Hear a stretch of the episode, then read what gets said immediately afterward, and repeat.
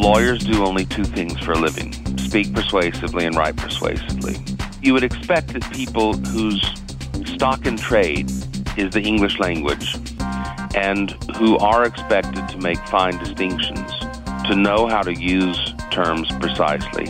And the only way to have that skill really is to have spent some time with dictionaries, with good ones, and to have an active curiosity about words.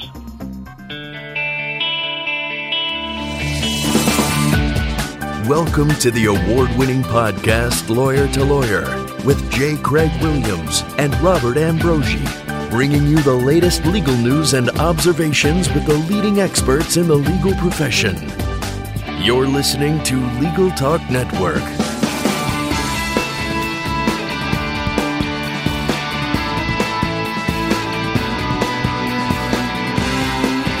Hello and welcome to Lawyer to Lawyer on the Legal Talk Network. I'm Craig Williams in Southern California. I write a blog called May It Please the Court. And this is Bob Ambrogi coming to you from just outside of Boston, Massachusetts, where I write a blog called Law Sites and also another blog called Media Law. And Bob, before we introduce today's topic, we'd like to thank our sponsor, Clio, an online practice management software program for lawyers at goclio.com. Craig, on May 9th, the Black's Law Dictionary is about to come out in its 10th edition. Uh, as many of our listeners will know well, Black's Law Dictionary is the de facto gold standard for legal dictionaries in the United States. It uh, is named for its founder, Henry Campbell Black, who published the first edition in 1891. Today is the reference of choice for uh, lawyers writing legal briefs and judges writing court opinions and has been cited by the Supreme Court uh, as well as by many other courts. Well, and here to discuss this topic in person, we have Professor Bryan Garner. We'd like to welcome him to the show, but a little bit on his bona fides. He is a U.S. lawyer. He's a lexicographer, a teacher who has written several books about the English usage and style, including Garner's Modern American Usage and the Elements of Legal Style. He's served as an editor in chief of Black's Law Dictionary since 1995. He founded LawProse Incorporated and co authored two books with Justice Antonin Scalia Making Your Case, The Art of Persuading Judges, and Reading Law, The Interpretation of Legal Texts. And personally, I've taken several of Professor Garner's seminars on writing, and he is the best. Welcome to our show, Professor Garner. Well, thank you for your kind words. Well, Bryan, let me just start by asking you uh, why in the heck do we need another edition of Black's Law Dictionary? Has the language of the law really changed all that much since the last edition came out? Well, lexicography is a very challenging task. It's an ongoing thing, and it's not necessarily that the language changes, although that's certainly true, and there are thousands of of new terms coming into to the law, and some of them are very unexpected. For example, there's a new Latin term, lex sportiva internationalis, and that is the international law of sports. But among international lawyers who do sports law, this is a, a new Latinism, and it's uh, used around the world. So that kind of thing has to has to go in. There are about 7,500 new entries in this edition, but really what is so valuable is the additional research that my colleagues and I were able to do to add so much more historical depth. I mean, just in browsing through the 2,000 pages, this is the biggest law dictionary ever produced. You get the whole sweep of legal history from Roman law to Anglo-Saxon law to the most modern legal concepts and, and the history of them. Well, are we going to change the name soon to Garners or Garners and Blacks or Blacks and Garners? Well, Thomson Reuters suggested that, but uh, I think not. It's a grand old tradition. Black's Law Dictionary has held sway in law for a long time, but my publisher, Thomson Reuters, and before that, West, have allowed me to re-research and essentially rewrite the entire dictionary to bring it up to the the highest scholarly standards that we could achieve, both to reflect the law and to reflect uh, legal scholarship in all its uh, breadth and depth. Bryan, can you? Uh, you said there have been, I think, seventy five hundred new terms in this edition. Can you give us some examples? Uh, what's new in this edition? Well, uh, there are a lot of new international law terms. There are hundreds of new intellectual property terms, all kinds of different patents. I mean, we've had for a couple of editions now business method patent, but uh, I think we've added patent troll to this edition, submarine patent, utility patent, process patent, paper patent, pioneer patent, improvement patent. I mean, every kind of patent you could think of. So there are particular fields of law. Family law is covered much more thoroughly. There are words relating to legal sociology. Law talk is one. Law talk, believe it or not, was first used in 1867, and we we date the earliest known usage of each term rather like the Oxford English Dictionary, the earliest known use of every term in the English language. Another sociological law term is lawway, which is analogous to folkway, and it's used by sociological legal writers. law worthy. There's just so many terms in different fields. I mean, essentially, I have had to canvass the literature uh, on law, both judicial opinions and scholarly writings on law, to be sure that we cover the entire legal vocabulary. Have you seen anything creep in from the social media side yet or, or legal technology? E discovery, is that one of the words you added? Uh, e discovery, let me just look that up. I'm, I feel certain that e discovery is in here. You're going to embarrass me if it's not somehow. Let me just look. E discovery. Boy, I, quick, tell Thomson Reuters I, to stop the presses. we have e document. Let me look up discovery. E discovery. I mean, if not, it'll have to go into the 11th. But we do cover uh, lots of new technological things, and then we we even cover the blogs. One blogger at Above the Law, a man named David Lat, introduced three terms that were widely enough used that they made it into this 10th edition. One is bench slap, as a solid word, bench slap, and it's used for a, a judge who slaps down a, a lawyer who perhaps makes a frivolous argument or an objection that the judge is overruling, but the judge acts extremely peremptorily in doing that. Uh, and of course, it is modeled on the objectionable term bitch slap, but uh, it's a pun in a way. And uh, it was widely enough to use that we decided to include it. Another is judicial diva, uh, who's a judge who craves sycophancy, a judge who craves lawyers who lower themselves to him or her. And uh, what is the other one? Oh, David Lat coined litigatrix, which is a female litigator, especially what he thought it was a combination of litigator and dominatrix. But in fact, our research revealed that litigatrix is an archaic term as well that goes all the way back to the 18th century, first used in 1771. Talk a little bit about what goes into this. I mean, you're, you're the editor in chief, but you have a, a team of others who work with you on updating the dictionary. Can you, can you describe a little bit about some of those people and what they do? Well, yes. I have a small army who work on Black's Law Dictionary. At times I feel like a general marshaling my troops ultimately I have final say on, on what goes in the dictionary and how it's written.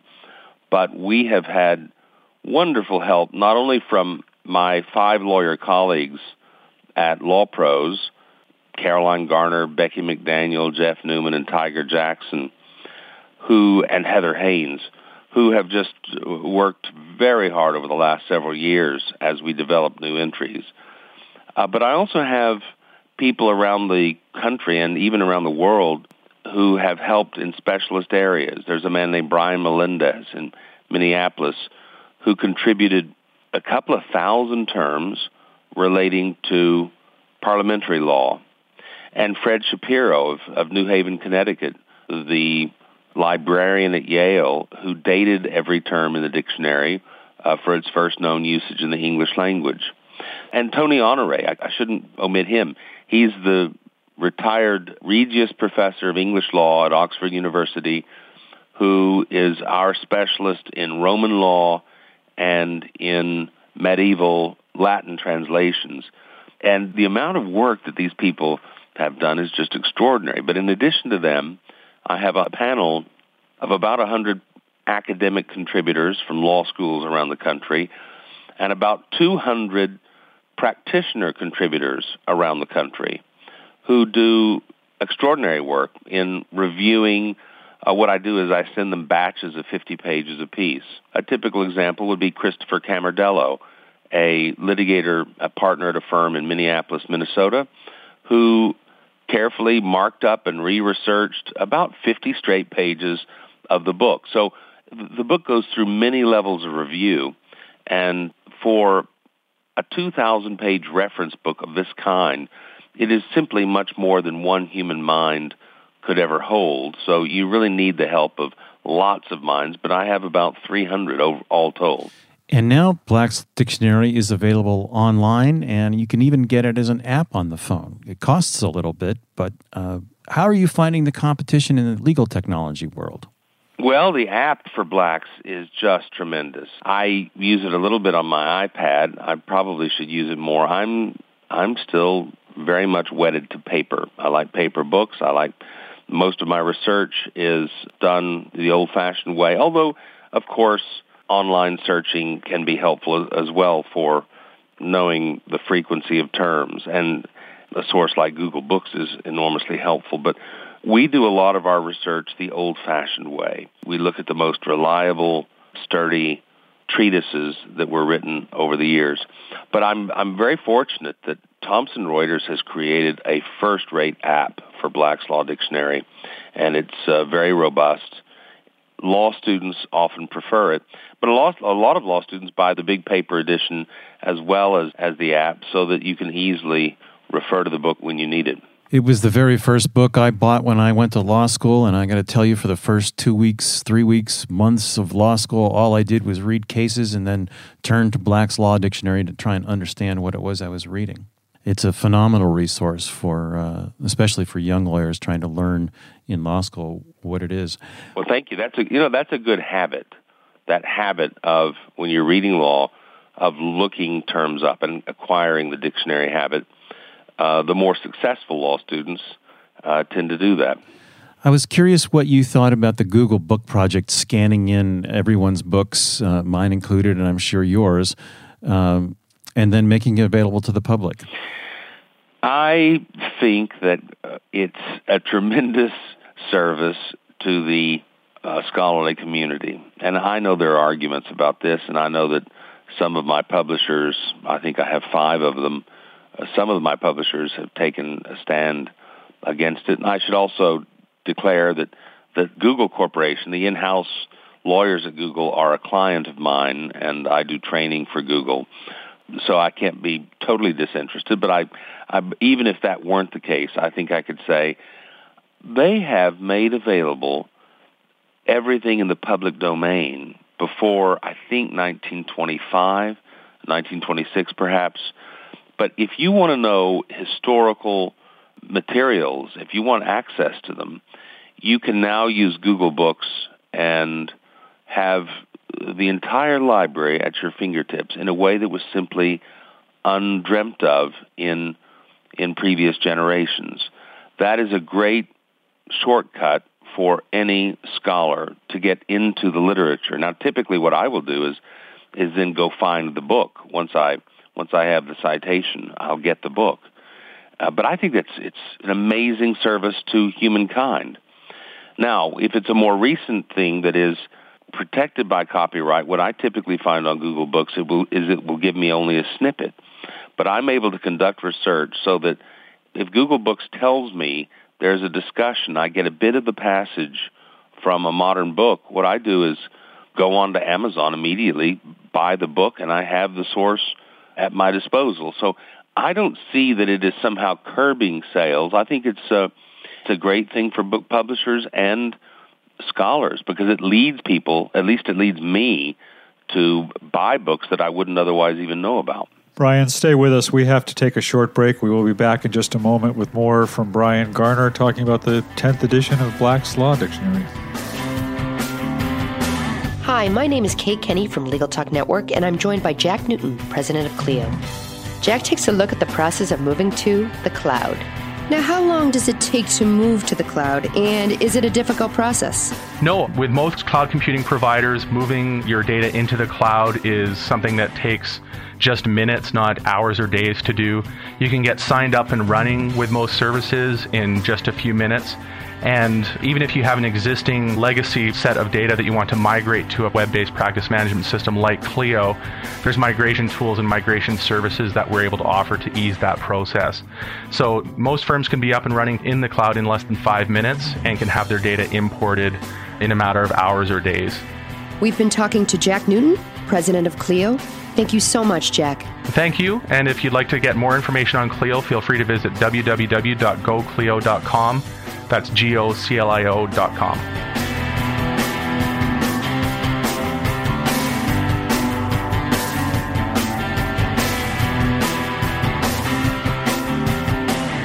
Well, welcome back to Lawyer to Lawyer. I'm Craig Williams, and with us today is Professor Bryan Garner of Black's Law Dictionary.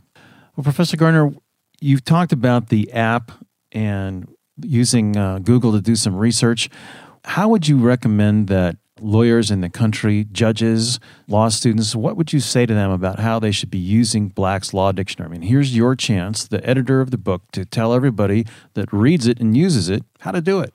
Well, we've tried to make it very intuitive. It's, of course, alphabetically arranged. I think it is fair to say this is the most exhaustive dictionary of law ever produced, probably in any language, but certainly in the English language. And it covers not only American law, but uh, to a great degree, English law, Australian law, and even Scots law. Within American law, it has unprecedented coverage for Louisiana law, as well as variations among the states. The thing to know about a dictionary is that its reliability and the scholarship that underlies it are very important aspects of it. And merely I think, as most people know, merely Googling something, uh, you can always find a site that has maybe some material that somebody scanned in that was in the public domain that is older material, but it's of questionable reliability frequently. We have gone to great pains, all 300 lawyers and law professors involved in the production of this text gone to great pains to be sure that it is current as of 2014, that it includes more accurate and more historical materials than any other uh, similar resource. And we quote from more than a thousand treatises throughout the book, treatises that are otherwise very, it would be very difficult to find the, the particular passages that we say are the classical discussions of this or that term often from Blackstone, uh, often from treatise writers in the 19th century and 20th century whose work would simply be inaccessible and lost to history if we weren't identifying these passages as being particularly important to illustrate and explain the meaning of terms. I read that in this forthcoming uh, edition, you've identified a thousand new Latin maxims and added them to the book. Uh, you, you, talked earlier about the lexicography work of Fred Shapiro in researching the origins and the derivations of a lot of the terms in here. And I think for, for a lot of lawyers out there, I, I wonder if they question whether they, they need need to know all that. I mean, what is the, the value of compiling all that lexicographic information about language, the language of the law? What's the importance of that to the average lawyer out there uh, working in the trenches every day? Well, lawyers do only two things for a living speak persuasively and write persuasively. Lawyers are expected to be exact in their use of terminology. The better ones certainly are. There are some who will not see the relevance of Black's Law Dictionary. I mean, I can't reach everyone, and I know that. There are people who say, I don't really have any interest in, in legal history. I have no interest in these terms that are beyond my own practice. And that kind of anti-intellectualism, I'm willing to just write off and say, okay, it exists. There are going to be a few people like that. I think most people are intellectually a little more ambitious than that. And are interested in history and are interested in acquiring knowledge. And one of the easiest and best ways to acquire knowledge in any field, whether it's lexicography generally it might be one of the Merriam-Webster dictionaries or the great Oxford English Dictionary. If it's law, then of course it's going to be Black's Law Dictionary. But you would expect that people whose stock in trade is the English language and who are expected to make fine distinctions, to know how to use terms precisely. And the only way to have that skill really is to have spent some time with dictionaries, with good ones, and to have an active curiosity about words. Then, how does this uh, edition handle citations? I know when you took over, uh, I think with the seventh edition, you I think you eliminated many of the citations uh, that had been included in, in earlier editions. Uh, that definitions included multiple citations sometimes within a definition, and that's evolved a little bit over the few editions that you've been editor. So, how is that being handled uh, in this tenth edition? Well, we have several thousand citations in the book, but what you're referring to were a lot of the definitions that were simply not works of lexicography at all, but for a time in the mid 20th century, many of the entries of blacks were just taken directly from cases. It could be the West Virginia Court of Appeals, or it could be the Oregon Supreme Court, or it could be the Wyoming Supreme Court, and often the definitions were not great, and often they were only marginally really about law. So maybe a court, I think it was a Wyoming Supreme Court decision, defined the term hotel. Well, hotel is not really a legal term, but it was in a case. I don't think that needs to be in Black's Law Dictionary, nor does the phrase Boston cream pie, which was in Black's for a while. So I'm looking at one page right now of the 10th edition, which has two quotations to the United States Supreme Court, page 837, on Kastigar hearing and on Sell hearing, different kinds of hearings in criminal law. I have cited a lot of United States Supreme Court opinions, more than ever before, because they are of general interest around the country as opposed to something that's very regional, a Kansas Court of Appeals decision or something like that, especially from 1922, that may have limited applicability to modern law. So I didn't want to just bulk up the book with citations to old local law cases that didn't have any particular merit to practitioners around the country.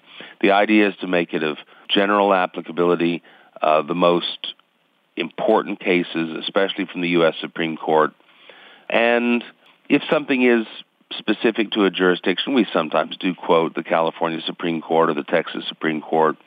But the idea is not to lard up the book with a lot of numerical pollution that's just not very helpful. You have spoken widely about legal writing, and in fact, you've published many very excellent guides of it here's your opportunity to address some of the judges around our country, and I'm thinking of one in particular who uses books. I think from the that there's a dictionary called the Dictionary for Highly Literate People.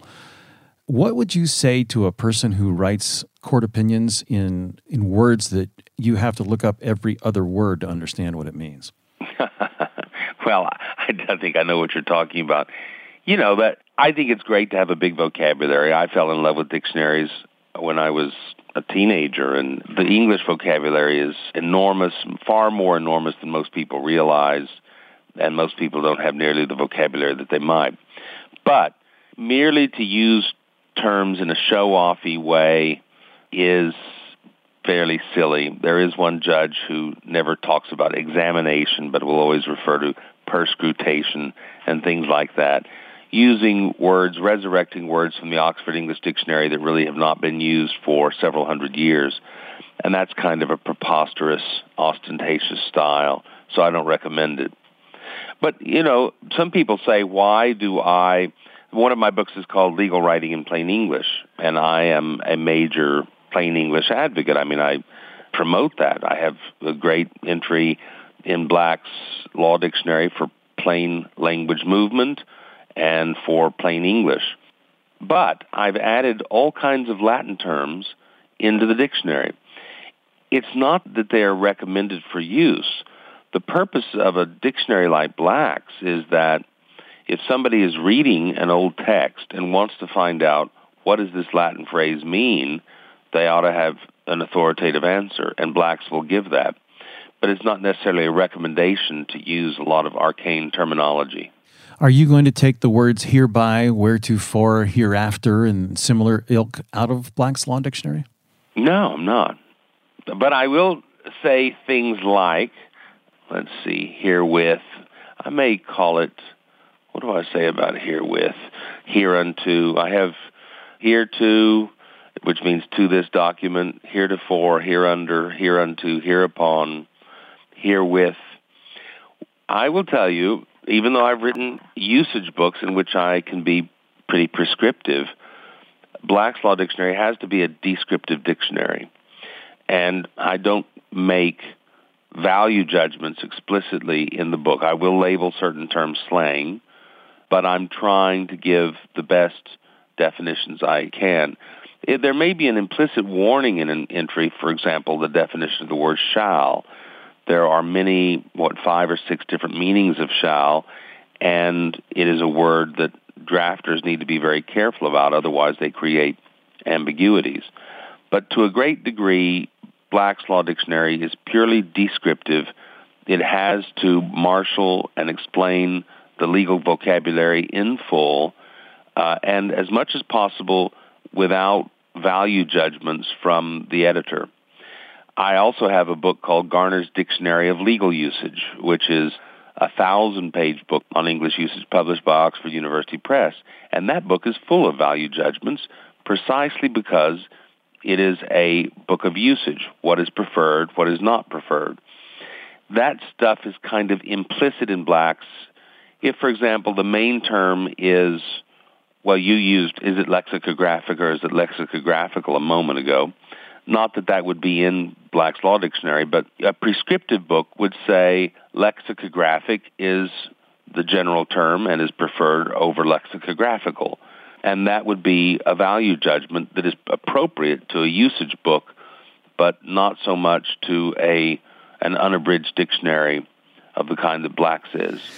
Well, and I, I, as a side note, I should mention on this, as we're talking about plain English, that we owe you a debt of gratitude for also putting the rules of golf into plain English, and that's recently come out in an app, so you can now have on your iPhone and iTunes uh, and iPad rather the rules of golf in plain English. That's right. That, that was one one of the best projects I think I ever undertook with a wonderful co-author named Jeffrey Kuhn. We rewrote the rules of golf, which are largely in gobbledygook and put them, translated them into plain English. It was a very arduous project, but a very rewarding one. Hackers everywhere are indebted to you. Have you thought about taking on Robert's Rules of Order? Well, life is short. life is short. You you have to pick and choose what your what your projects are going to be. And I'm I'm a lifelong golfer. Used to play a lot of competitive golf, and I'm not particularly a parliamentarian. Bryan, so I know we're getting close to the end of the show. What's what most stands out to you about this tenth edition? What are you most proud of uh, having done in this tenth edition? Well, it's uh, the most handsome uh, edition that has come out yet. I think the page design is it's beautiful. The way the sub entries are are laid out, the fullness of the book is it's uh, somewhat astonishing. I'm actually looking this morning at my very first copy. It just arrived an advance copy from my publisher. And at 2,000 pages with a very full bibliography, it's quite some fun to browse through. Uh, probably mostly for me, but I think, you know, even a really good dictionary that I haven't compiled, I enjoy browsing through a really good dictionary because you just learn so much. And the sweep of history contained in these 2,000 pages from Roman times and even ancient Greece. There are a few legal terms that modern writers have borrowed from ancient Greece, but of course the bias is toward modernity and 20th century law, certainly American law. But if you want to know English legal history in terms of legal terminology, I think there's no better source than than Black's Law Dictionary, and I'm I think it's a book that will stand up for a very long time. Bryan, what word tickles you the most in the dictionary? Wow, it's a tough one. There is this arcane little word boat, B O T E, and there it has a number of different meanings. It's an Anglo-Saxon term. This shouldn't be so sexy, but it can be a tax. It can also be a privilege to use anything that's needed for subsistence or repair. It can also be compensation for an injury. And a couple of months ago, before we went to print, I was able to sort out all the different kinds of bote, and there are a number of sub-entries in different categories and I believe I solved a little intellectual problem that even the editors of the Oxford English Dictionary had mangled. And uh, so I think it's it's one of the better entries in the in the book from a historical perspective. It probably doesn't mean a lot to anybody except legal historians, but I can tell you it is a pleasure again and again to sort out these little historical legal puzzles and to be the first ever to record a legal term that's never been in any, in a dictionary or encyclopedia before is quite exciting. Well, it certainly is, and we're definitely looking forward to getting it. And Bob, it's about time you upgraded from the seventh edition. I think it is. And uh, on May 9th, I'll be able to do that. Listeners will be able to find out more about Black's Law Dictionary uh, from Thomson Reuters website, the uh, publisher of the book. And Bryan, do you have any uh, final thoughts on on this that you'd like to leave us with before we wrap up today's program? I have one fine. I have one final thought. You, one of you introduced me earlier, or mentioned me as Professor Bryan Garner of Black's Law Dictionary, and that's true. But my dean at Southern Methodist University would not forgive me if this podcast ended and we didn't say that I uh, I do hold a title. They give me a fancy title at Southern Methodist University they call me Distinguished Research Professor of Law. So I have to mention SMU. And I also have a blog at lawprose.org for those who are interested. And we send out a word of the day, a law word of the day on our blog, and a lot of terminological and, and writing advice every single day. And I know you're on Twitter as well. What's your handle on Twitter? Well, I do enjoy tweeting. I'm Bryan A. Garner, at Bryan A. Garner, whatever the at sign is. Do you say at Bryan A. Garner? Uh, yeah. It's sure. kind of like Prince's thing. You know, you don't really know what to say it, but you pretty much have to say it. I think that's right. I think we're supposed to be asking you the usage question, but that's okay. it's been a great pleasure talking with you both today. Well, thanks a lot for taking the time. Well, Bryan, if our listeners wanted to reach out and get a hold of you, how would they do that? Well, I'm easy to find, but my email goes directly to me as uh, bgarner at lawprose, L-A-W-P-R-O-S-E dot org. Well, thank you very much for being with us today. Really appreciate it. Wonderful. Great. Thank you. And Bob, that brings us to the end of our show. I'm Craig Williams. And uh, this is Bob Ambrogi. Thanks for listening. Join us next time for another great legal topic. When you want legal, think lawyer to lawyer. Thanks for listening to Lawyer to Lawyer, produced by the broadcast professionals at Legal Talk Network. Join J. Craig Williams and Robert Ambrogi for their next podcast covering the latest legal topic. Subscribe to the RSS feed on LegalTalkNetwork.com or in iTunes. The views expressed by the participants of this program are their own and do not represent the views of, nor are they endorsed by, Legal Talk Network, its officers, directors, employees, agents, representatives, shareholders, and subsidiaries. None of the content should be considered legal advice. As always, consult a lawyer.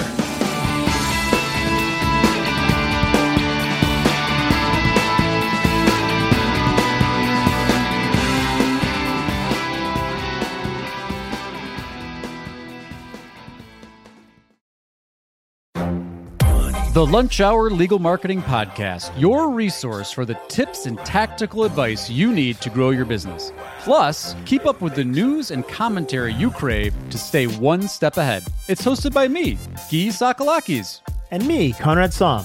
Every other week, we break down the issues holding back your marketing strategy and talk about the changes you need to be prepared for. Check out the Lunch Hour Legal Marketing Podcast wherever you get your podcasts or on YouTube.